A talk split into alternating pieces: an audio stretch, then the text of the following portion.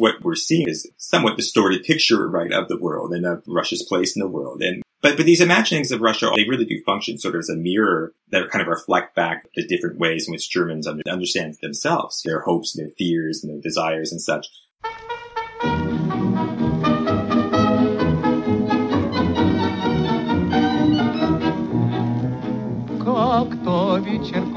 милой шли вдвоем, а фонарики горели.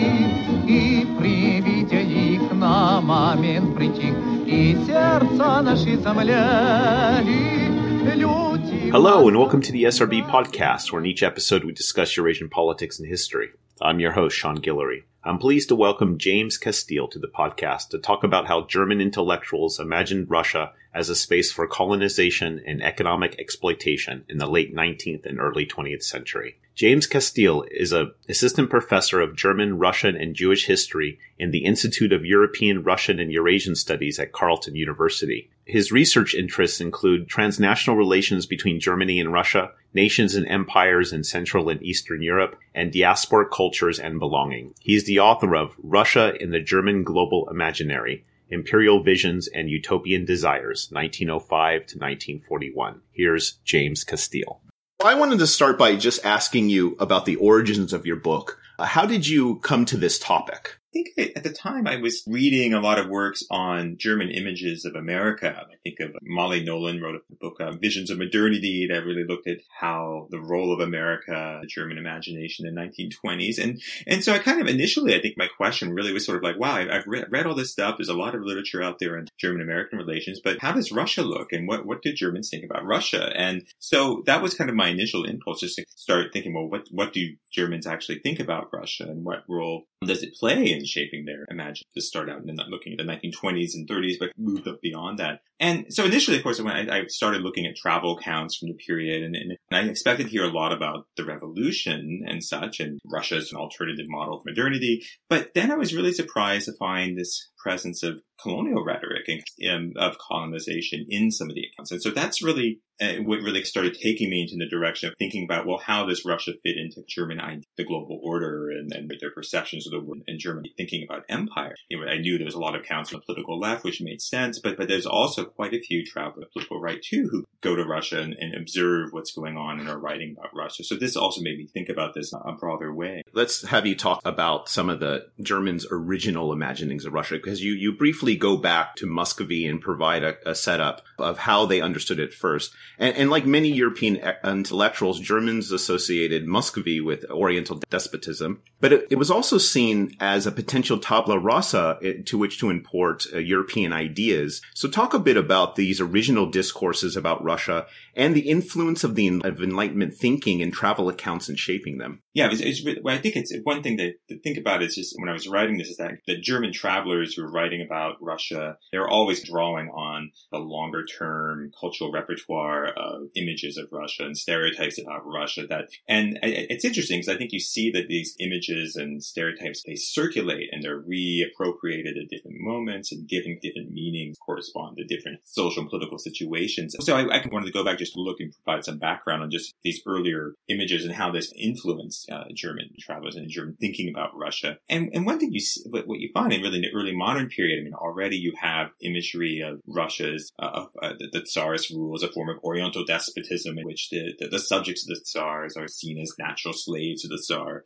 And so Russia is really seen as this barbaric and Asiatic interloper into Europe. And I think in many ways, um, a lot of the stereotypes about the Ottoman Turks, you know, the, you know, the Turks were at Europe's doors in the early modern period. I mean, th- these stereotypes kind of carry over to apply to Russia. So there is a lot of already negative discourse that that's there from the early period. I guess Russia was seen as this other who's kind of an outsider of Europe coming in. But then as Russia becomes increasingly part of European politics, the Russian Empire, Peter the Great begins to move into Europe more and then become more active presence in Europe. And this, this, of course, also occurs during the Enlightenment. Of course, and with the Enlightenment, what you really see is this shift where there's developmental models of civilization. So Russia was not just seen as sort of barbaric and Asiatic, the other, but also as in a process of development. So there's this idea that civilizations are over time, right? They're developing into different forms. So this possibility of civilizing Russia and making Russia into something better, I mean, becomes, becomes part of this discourse. Larry Wolff has, has written the famous book, Invention of Eastern Europe, which I think is really pioneering Western views of the East and such, and really where he makes the argument Enlightenment saw this invention Eastern. Um, so, so what's, what's interesting, I think, is that we have this geographical shift that takes place too, where civilization is sort of developing in this east-west models that before I think civilization is sort of seen the north-south axis moves east-west framing where the west is more developed. And as you move further eastward through Eastern Europe, through Russia to far Asia, then your civilizations are more barbaric and less developed. So, so there is this way in which this resituating of how Europeans are seeing themselves in relation to shapes um, these discourses. And of course, this also ties into two, I think, in the 19th century, once you get into the 19th century, but narrowing. You see this with Hegel writing his philosophy of history, this idea that history should focus on the contributions of the German Latin peoples. And so Slavs, which the Slavs are part of, of course, part of European history, but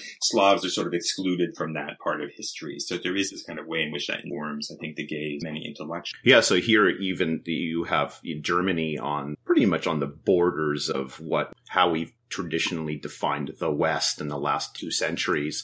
But here they're separating themselves to make sure that they're, you know, there seems to be an emergence of a consciousness of the West amongst these thinkers. And they want to include themselves. And one way to include themselves is show their difference with the power that's their closest neighbor, which is Russia. Yes, I think there is that aspect to the way this, this is framed here. And, but also too, I think when we think about Germany in, in, the early modern period too, remember this is the Holy Roman Empire, the German nation, right? It's, it's, you know, we have multiple German states. So it's a very different conception of Germany, you know, of, Germany. There's, there's many different Germanys, right? Um, so, so we should keep that in mind when thinking about this. But, but I think it's interesting that just in, there is this kind of effort to kind of situate already how to, to imagine Germany as having, you know, your Germans as having this role of, of educating Russia. You know, I think you with Herder, for example. That's actually interesting because I, I don't know if I'm assuming you're familiar with his book about the United States and the effort, the mission to save Russia by uh, David Foglesong. It's a really great book. It's it's interesting that there is this discourse of saving Russia, which of course continues to today. It's so prevalent in many European theaters.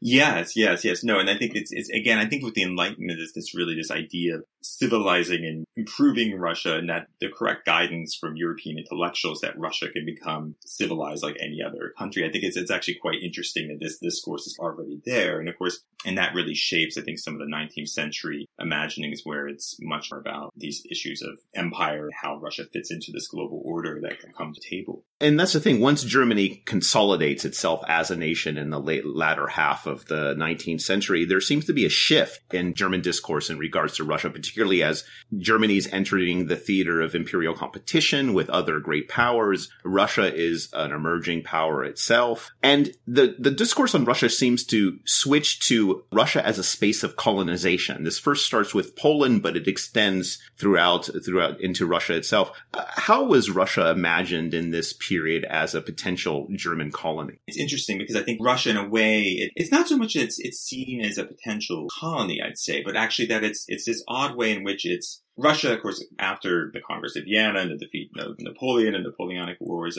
was one of the great powers of, of Europe, right? And is a major European affair. So, so the Russian Empire is seen as this powerful force in Europe, in fact. So, so I think there is this kind of interesting way in which Germans are looking at Russia. They're seeing this empire that has this great role in Europe. It's, a, it's an empire that spans continent. It stretches all the way to the Pacific. So, so there is this kind of element of imperial envy in a way. Like they're looking at Russia and saying, wow, this is a, this amazing expansive empire. And, and at the same time, though, I think during this period, um, I mean, especially in the second half of the 19th century, where after Russia's defeat in the Crimean War in the 1850s, and then German unification and economic development, industrialization, urbanization, you, you see this diverging paths where Germany suddenly is becoming this more economic power in Europe, much more important this way. And so their gaze towards Russia is to see, is form this informal economic imperialism. Russia, in a way, is seen as the source for agricultural goods and resources. And so there's also this projection that, well, Russia is no longer really such a threat, right, in this military sense, or it's, it's, it shifts in this course that suddenly Germany has this power over shaping this area. So I think that's where sort of this colonial gaze in a way comes in. It's more one about informal imperialism. So as more as a potential market? Yeah, I think as a potential market, but also I think as, as economic penetration of the country also that it's, there's an element of being able to control those resources and have access to resources, which are which is very central. So, but I think also what we have, you know, you know, I think you mentioned before the discussion about Poland, which of course, at the time, of course, much of Poland is also part of partition between Prussia, Austria, and Russia, and and the and of course, and so, so this is something I think it's significant. I, I talk about this a bit because I think it's the Germans, Prussia and later uh, Germany, of course, has experience ruling over Poles who are within the, the boundaries of Prussia and then the German Empire. And so some scholars like, you know, Kristin Kopp, for example, has written very, um, shown how, for example, in German literature, you have these elements of colonial discourse. Gustav Freytag's famous novel, Debt and Credit, for example, where you have um, the depictions of Poles are portrayed in terms very similar, kind of racialized terms, very similar to what you would find in, in other kind of colonials in this period. So there is this way in which, I mean, there's a lot of debate amongst historians about to what extent we can say the situation of Poles in Germany was colonial. I mean, I think there's, there's a lot of debate about that. But certainly, I think in this terms of just the imaginary, Poles are depicted in the German imaginary, that there are this ways in these colonial tropes inform the way that Germans look at Poland. And so, so this impacts German perceptions of Slavs more generally. So I think that some of these stereotypes do carry over then into how Germans are looking at Russia. Another interesting thing that I, that you have in your book is this tendency of Germans, these German thinkers, to repeatedly compare Russia to America. And and this this really comes through in the sense of they they begin thinking about Siberia as Russia's America and a, a, continuation of, of what you just described is, is Russia as a potential for economic penetration, that Siberia itself becomes a space for economic exploitation. Uh, talk about this, this comparison with America and how this informed German thinking about Siberia. Well, I think that's something that really struck me is that this, the way you know, in the German imaginary in the 19th century, you really, especially at the end of the century, you already see this idea of America and Russia being imagined as, you know, the great powers of the future. But I think by the, by the late 19th century and the turn of the 20th century, we see, you know, advances in transportation, you know, advent of railways and communication, improvements with the telegraph and such. It really becomes possible to develop the interior of continents. So we see this with the expansion in the Wild West, and we see this in, in Siberia. And so, and the Russian state, of course, is actively engaged in the process process of settling Siberia and you know the construction of the Trans-Siberian Railway, which is really something that the German observers are, are looking at. So this opens up a lot of possibilities because the, the idea suddenly, you know, this idea that okay, all of these resources that have been in the interior of the continent haven't been available in the sense are now suddenly in the reach of, of your markets. So this is, I think, something that begins to, to garner the interest of many German intellectuals and experts on Russia, you know, in, in, in writing about Siberia at the turn of the century. And also, I think we have to keep in mind there's also just an age age of you know, high imperialism, where most of European powers have their overseas empires, which Germany a late comer to this game. So there was really a sense in which I think there's also this idea that having a continental empire in a way, if, if you're an industrialized country, you need access to your resources. That's what the overseas empires provide. But the continental empire is also seen as a more secure way of doing this, which is something that carries over into the too. Uh, but, but I think it's also interesting, and, and particularly when I write about the German observers of Siberia, a lot of them are social scientists and economists who are traveling to Siberia. Some travel to Russia on an official mission, and there's others who are doing research in Siberia and such. But some of them are writing about this idea of development discourse that's very central to the way they're thinking about Siberia, that as Siberian markets are integrated into the global economy, that there's also this sort of move from what's called a, a natural, more subsistence economy in German, it's a Naturalwirtschaft, to a global economy, a Weltwirtschaft. And this is really seen as a kind of civilizational dynamic. This process of economic expansion, integration into the global economy will lead to the improvements of the peoples living there. So the supposedly backward Russian peasants, right, will be once settled in Siberia, having access to you know, more land, um, will turn into independent farmers who will be freeing them from these stereotypes of having a collective herd mentality, and so there'd be more integrated in modern economy. So basically, there in Germany, you get a similar adoption to the discourse of, say, the British Empire or the French Empire, in a sense of you know imperialism as a civilizing mission. Yes, exactly. Yeah, yeah. Alongside economic development and exploitation, which goes hand in hand in the developing of these quote unquote native peoples. Of course, as we know, there's a revolution in Russia in 1917 and a, a, new system is established. And this discourse of Russia continues, but of course now they're dealing with a, in, in some many ways, a different animal. How did German travelers in the interwar period begin to think about or imagine the Soviet Union? What did they observe? What did they take away from it? Think initially when you're looking, when I started looking at travel counts to the Soviet Union, of course, what I saw very quickly is that the travelers are really trying to figure out and map out this new world around them. The revolution has changed things. Also, the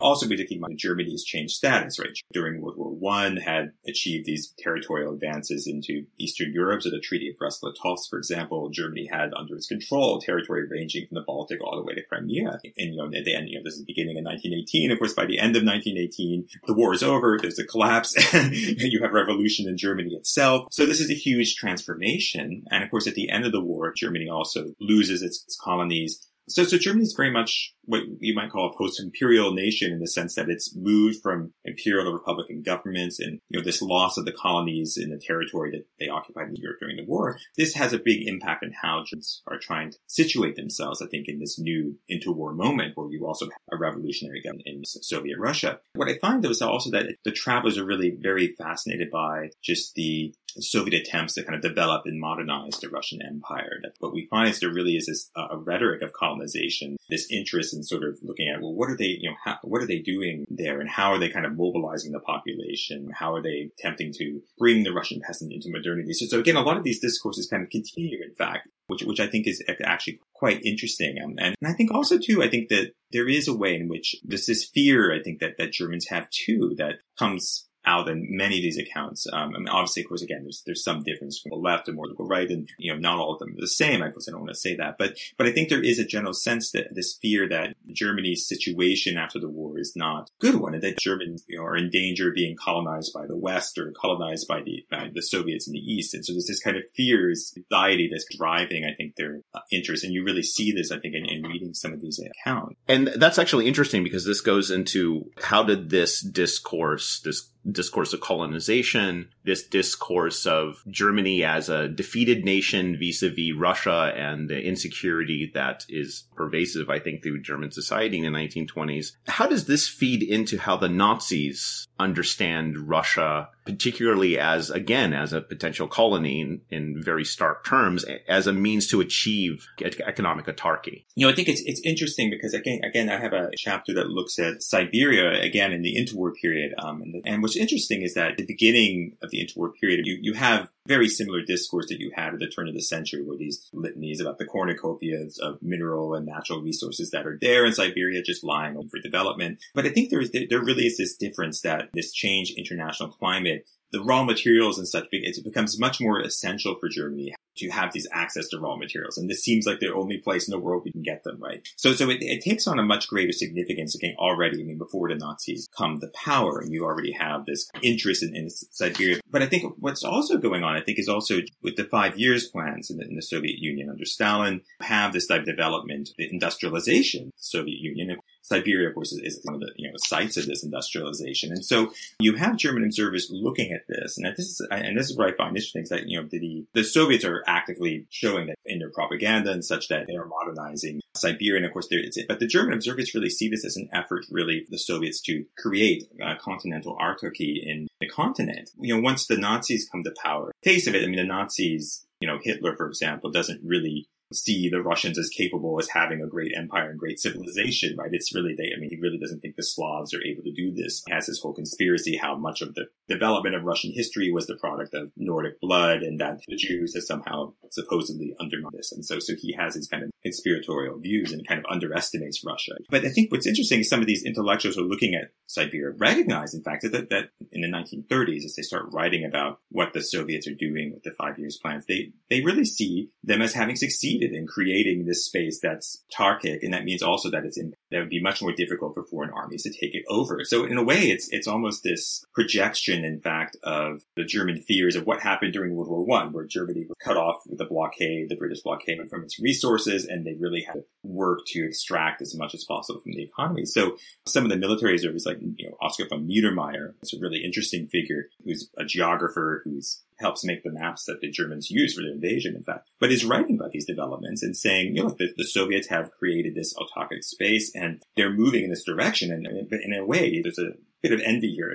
thinking, well, you know, what if what if we could do this too? You know, I think they, they also have a bit of element of that that that's that's shaping their discourse. But yeah, you know, and what's also interesting, of course, is is throughout all of this discourse and and imagining Russia from uh, Germans, you also have ethnic Germans living in Russia and have been living there since the 18th century. How were they imagined, and how were they included in the larger pan German nation in the interwar period?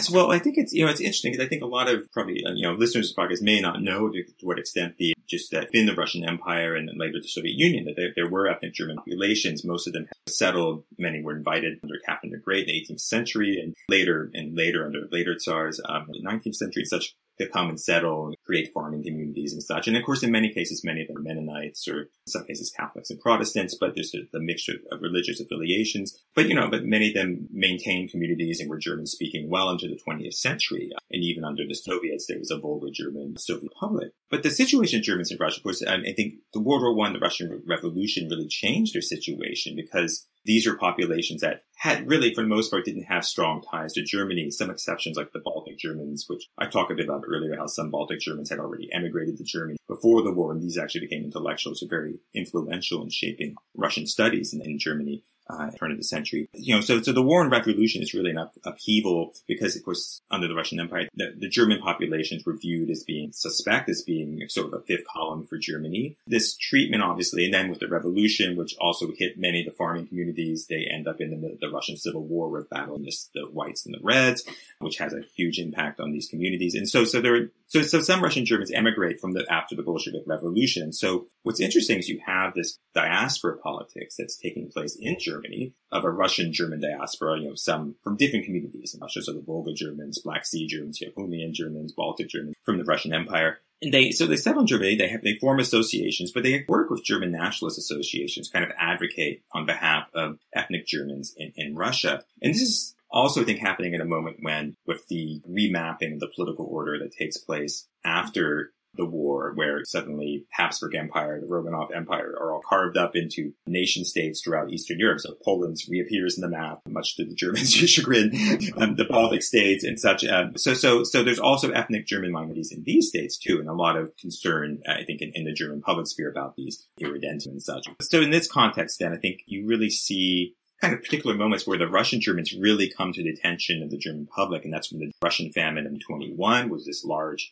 effort uh, is organized. And, but also, I think in 1909, with uh, a, a, number of mostly Mennonites gathered before Moscow to demand the right to emigrate because conditions and collectivization were so bad. Yeah, there's a famine in the Volga region in the 30s. Yes, exactly. Yeah. And so this also gets the attention in Germany and, and, and, but increasingly what you see is just that the, a strategy trying to present the Germans in Russia as fellow Germans who are also suffering, much like Germans in Germany had during the war, and see them as part of a larger national community. So there is this way in which that's kind of efforts to aid the Germans also is tied into this German discourse of empire, because I think also you see that the, the Germans in Russia are presented in a lot of the texts that you see in the 1920s as these colonial pioneers who'd helped develop the Russian empire and had contributed to a broader German civilizing mission. And of course, also, I think there's also often comments about the clear divide between German villages and the Russian ones, their productivity and quantity.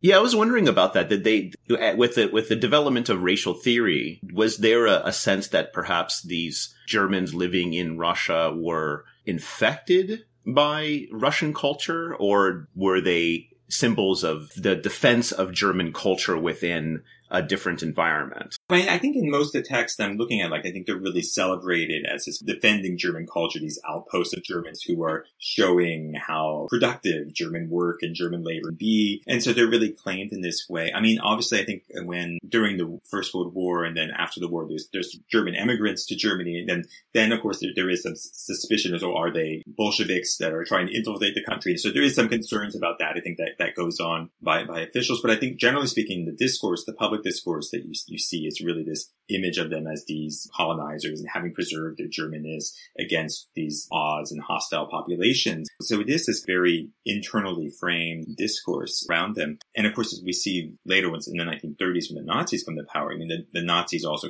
build on this discourse about this, the, the situation in Germany is abroad. This plays a very large role in sort of their public presentation of the outbreak of World War II. I mean, Sudetenland, right, in the role of that, the crisis and, and also the Nazi invasion of Poland, you know, they're, they're really portray themselves as liberating ethnic Germans, you know, who are being persecuted by Poles. Um, so it's a very similar dynamic, I think, in, in the German invasion of, of, Russia, where ethnic Germans are presented as sort of these victims of Bolshevik crimes, which, of course, in the Nazi invasion are ultimately the victimized, of course, is portrayed as a Jew. So, so there is this kind of inversion of reality, I think, that shapes the Nazi imaginary in which they.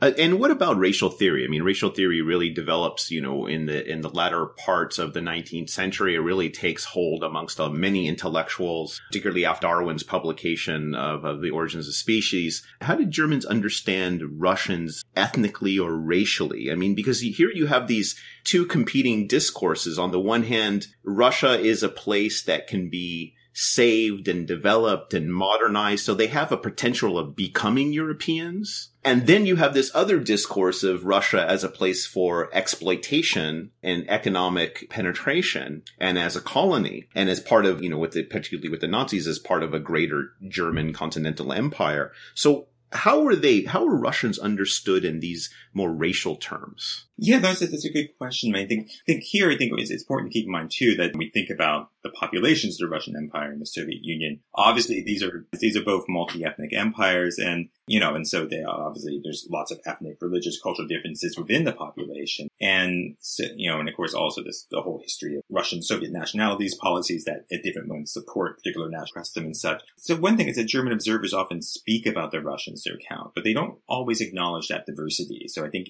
you know, in a way, I think it's, it's almost this assumption that you get from reading school textbooks. which says that the French live in France, the Germans in Germany, the Russians in Russia. So this kind of national framing to the way they think about this, that it's, and, and so, so the Russians in a way are both, are, are sometimes celebrated as being closer to nature, more authentic, more spiritual. So there is a very more positive side in a way. I guess they're kind of romanticized or idealized. I mean, you see this a bit with August von Haxthausen's, you know, romanticization of the peasant communes in the 19th century, but also amongst German socialists who see them as a form of resistance against the intrusion of capitalism. But I think my general sense is that is this perception of Slavs or peasants as backward, and this also kind of the, the fact that you know Russia as, as a, the Russian Empire and the, later the Soviet Union has these populations who are seen as Asiatic in the, in the German terms. This sense of backwardness and lack of civilization is really somehow makes it possible to reconcile that the violence and the coercion that, that the Soviet state employs against the population. So it somehow makes it understandable. And I think I, found that in,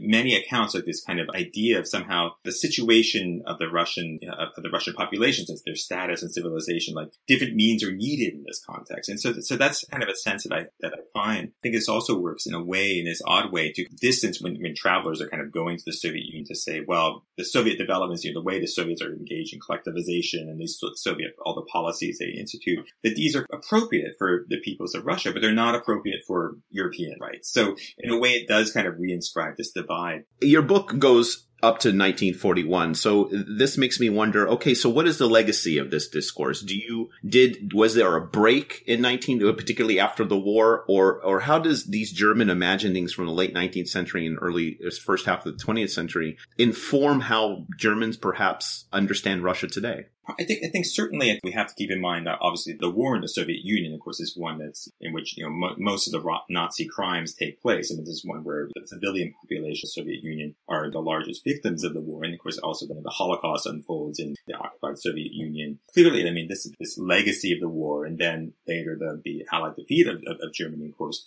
parts of Germany come under Soviet occupation. I mean, it's the Red Army that defeats the Wehrmacht. So, so this, I think, really kind of changes the whole picture. And so Germany in the post-war period, there's certainly, I think, elements of the discourse and the, you know the way you know the Nazis portray communism and such. I think that that still informs the Cold War period and, and the Republic of Germany. But but I think really there's a lot of changes that take place by the time you get to Willy Brandt's Ostpolitik in the 60s and 1970s, you, you have a much more push for dialogue and openness that breaks apart this Cold War divide, which I think still influences German policies today. What, what really changes then is I think this is imperial framing that Russia is viewed as we live in a world of empires and we need to assert ourselves in this, find a place for Germany as world of empires. Well, after the war, I think it's a kind of a different discourse. It's really much more an acceptance of the position of Germany in Europe and a very different, you, you see this in, I think, you know, the developments that lead to the European Economic Community, EU, this attempt to negotiate with neighboring states and work out, find common interests and work through diplomacy to achieve things that before I think where, where force would be used in the past. One thing that really struck me in the, in the 1990s, you know, you had the dissolution of the Soviet Union Eastern Europe was suddenly no longer under the Soviet yoke. A lot of the discourse about, as you know, many of the Eastern European countries are transitioning to democracy, um, this whole discourse, scholarly discourse of, of transition, that's one thing that struck me as actually quite similar. The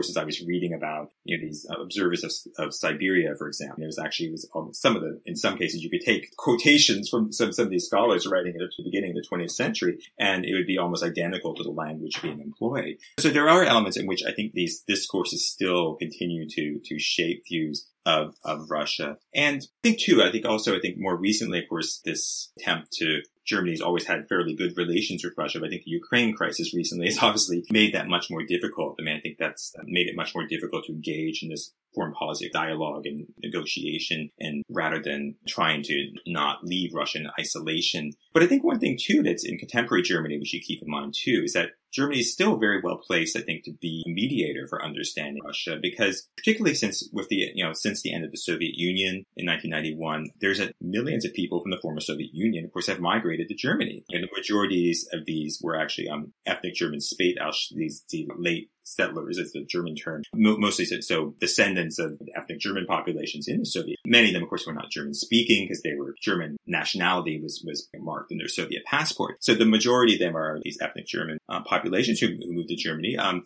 uh, some of them, of course, also intermarried with, with other peoples in the, in the, Soviet Union. So not all of them, of course, German background, but also, of course, also a large number of Jews in the former Soviet Union really played a very important revitalizing Jewish communities. And so, so these migrants have maintained ties to countries of origin. You know, they have knowledge, of the language and culture. So they're really a strong resource, in fact, for Germany to draw on to maintain its expertise in this region of the world. And, and finally, your book is in many ways about how a nation understands itself through the other, right? And and we've mentioned, you've mentioned, and I've mentioned a couple of books that do a similar analysis. So at the end, what what do you want your readers to learn about Germany through the Russian other, and perhaps Russia through German imagining? Well, in some ways, I, I don't I don't know if the reader will learn so much about Russia from studying German imaginings of the country in a way. Okay. I mean, I think this is important to say, perhaps. You know? Yeah, yeah, no, no, because I think I think in a way because because what we're seeing in the book is kind of a somewhat distorted picture, right, of the world and of Russia's place in the world, and but but these imaginings of Russia, they really do function sort of as a mirror that kind of reflect back the different ways in which Germans understand themselves, their hopes their fears and their desires and such. And, and so, so that I think, I think in some ways that's, why that's so much to concern and, and during this period I'm looking at in the book is really about how Germany should find a place for itself in empires. But I think, I think the reader would get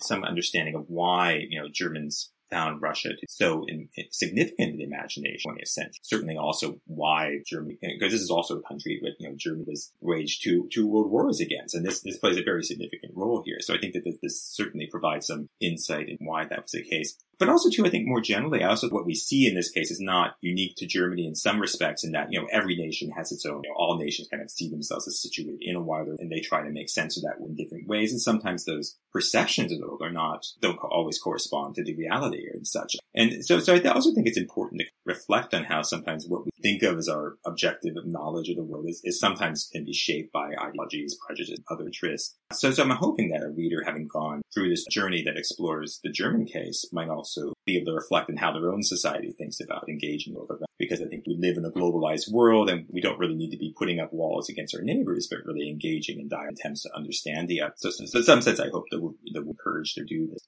That was James Casteel, Assistant Professor of German, Russian, and Jewish History in the Institute of European, Russian, and Eurasian Studies at Carleton University. He is the author of Russia in the German Global Imaginary, Imperial Visions and Utopian Desires, 1905 to 1941. I'm your host, Sean Guillory, and this is the SRB Podcast. If you enjoyed this podcast and want to help support it, please take a moment to share it on Facebook and Twitter, like my Facebook page, Sean's Russia blog, write a review on iTunes, or recommend the show to your friends. You can find past shows on iTunes, or you can download them directly from seansrussiablog.org. I've also started a weekly email newsletter, the SRB Weekly Dispatch, which rewinds the news week in Russia. You can subscribe to it at, at seansrussiablog.org as well. Until next time, bye.